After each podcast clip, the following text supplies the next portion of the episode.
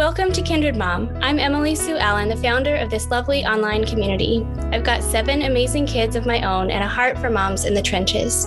KindredMom.com is the home base for me and my editorial team, a talented group of women who help curate motherhood stories to share with you. In 2020, we published a book together, Strong, Brave, and Beautiful Stories of Hope for Moms in the Weeds.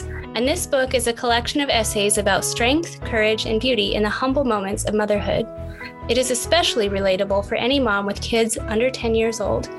Reviewers have said this book is a balm for the soul and a grace filled gift for mamas clearing a path through the weeds of motherhood. I hope you'll consider getting your own copy or one for a friend. It makes a great gift. Stay connected to our community by subscribing to Kindred Mom in your favorite podcast app or by joining our email newsletter for exclusive content, resources, and links to the stories we feature on the blog. Subscribers will receive a preview of Strong, Brave, and Beautiful just for subscribing. Today, Lisa Witcher is sharing a story about learning to be strong and courageous in the process of becoming an empty nester. I'm excited to share it with you. Learn more about Lisa at the end of her story.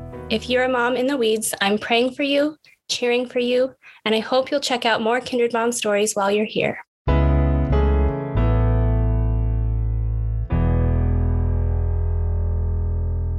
Be Strong and Courageous by Lisa Witcher. Mesmerized by the marvel of watching my son's beating heart on the echocardiogram, I overlooked the sign that clearly stated we were not to video the echocardiogram screen. I had whipped out my phone to record the inner workings of his heart. For weeks, his heart had been racing abnormally, causing him more consternation than the chemical engineering classes he routinely aces. I am sure he is fine, but the science will give him confidence that he is. Mother, what are you doing? He asked incredulously with a condescending air. I am always mother when I am in trouble. This is so cool. Look at, I began. But before I could finish, he pointed to the sign that read, Do not video. Oops. The tisk in his face said more than his words. I disappoint him so often these days. The days of him cuddling up beneath my chin or wrapping his arms around my neck and rubbing the ends of my hair between his fingers lay beyond my reach. My son is now nearing his 21st birthday, and his domineering alpha male behavior inserts itself often in our conversation, which strain against courtesy and more closely resemble tolerance. Now his six foot, five inch frame sometimes bristles when I reach in for a hug. We sit in the front seats of his car after the appointment. The rain trickles heavily in wide ribbons down his windshield as he finally blurts out these words I can't be everything to you and dad, mother. Ah, the full M word again. Taking a deep breath, I make a conscious decision to guard my emotions. I have expected this conversation. The mother's heart inside me told me months ago he was suffocating beneath the weight of grief, his and ours. Four years earlier, we lost his older sister, just one month before he began his sophomore year of high school. The red headed, fiery soul who held his every secret, who conspired with him on ways to avoid chores, who had guided and chided and occasionally ignored him for his whole life, left this world after a drunk driver struck her black VW bug in a head on collision on our 23rd wedding anniversary. She and two of her friends, who had just attended a music festival, were on their way home when the midsize SUV crossed the yellow lines just seven miles from our home, critically injuring her passengers and crushing our girl. After the accident, his daddy held him in the intensive care unit, looked him in the eye, and said, You can't shut down on us. But since then, we've not delved into the anger and the pain of losing such a large part of us. His freshman year of college was shadowed by a mama who needed to touch base frequently. Just 75 miles away from home, he was neither out of easy reach nor a victim of intense hovering, but I often needed to check that he was okay. Respectful and courteous, his responses reflected his maturing masculinity. Sometimes I received full sentences, and other times only one syllable answers.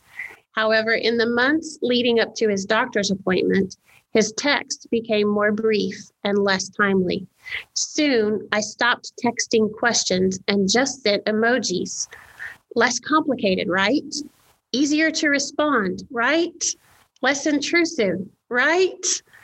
Still, he would wait seven long days before responding at all. So, yes, I knew his words were coming. This is natural, I remind myself. His sister pulled away from me when she went to college. I pulled away from my own parents at that age, giving my landline number to my sister to be shared only if something happened to our grandparents. If we do our jobs correctly, our children will seek their own way, their independence. However, his plea this gray February afternoon resides more deeply within him than just a natural angst to be free. I know. I have been waiting to hear this. My quiet answer allows him to keep talking. By the grace of God alone, I know better than to defend his father and me. I know better than to justify anything we have done in the 20 plus years leading up to this one moment in the front seat of a black Hyundai Sonata in the near freezing rain. I know I just have to listen. So I listen to his grievances. Some are legitimate, but some words ring false, the truth hidden by a hurt he can't overcome and one I can't take away. He feels trapped by his college choice, pressed against a future he isn't sure he wants, persecuted by individuals who are supposed to be his friends, and disappointed in his parents. It's always easier to assume our perpetual pain is someone's fault. I decline to debate with him, forfeiting my opportunity to be right so he will know I hear him. At each perceived cry for help, we talk about our options and resources for him and for us as his parents, the remaining three souls in our little clan. In the end, I walk away from my six foot five little boy, letting him drive west on the rain slicked streets with all his possible choices nestled next to him in the seat I just vacated. I don't know if my sweet boy will shut us out completely or take the wrestling match of words with him. As helpless as I felt when my daughter was dying, the danger I sense in this moment with my son threatens to seal my breath. And so I pray. The door to my own car hasn't shut before my soul whispers urgently to the God who is with us, even into the end of the age.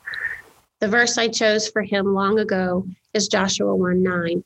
Have I not commanded you? Be strong and courageous. The Lord your God will be with you wherever you go.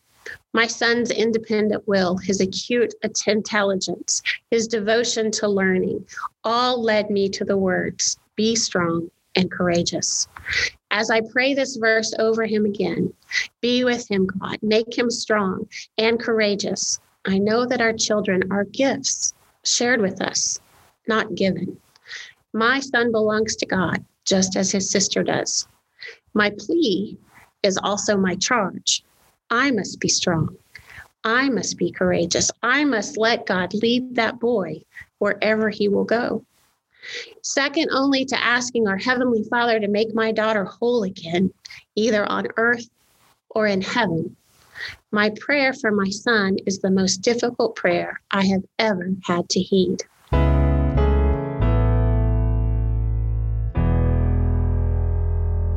Wife, mother, and public educator, Lisa Witcher learns about faith and grief by writing. Of all the titles she has held, Mama is the one most dear to her. She and her husband have raised two beautiful, intelligent, giving children and enjoy high school athletics and pouring into the lives of students. They are loyal and true to their Oklahoma State Cowboys and the New York Yankees. You can find Lisa on Instagram. Visit the show notes from this episode or kindredmom.com for links to everything mentioned today and to join our Kindred Mom community.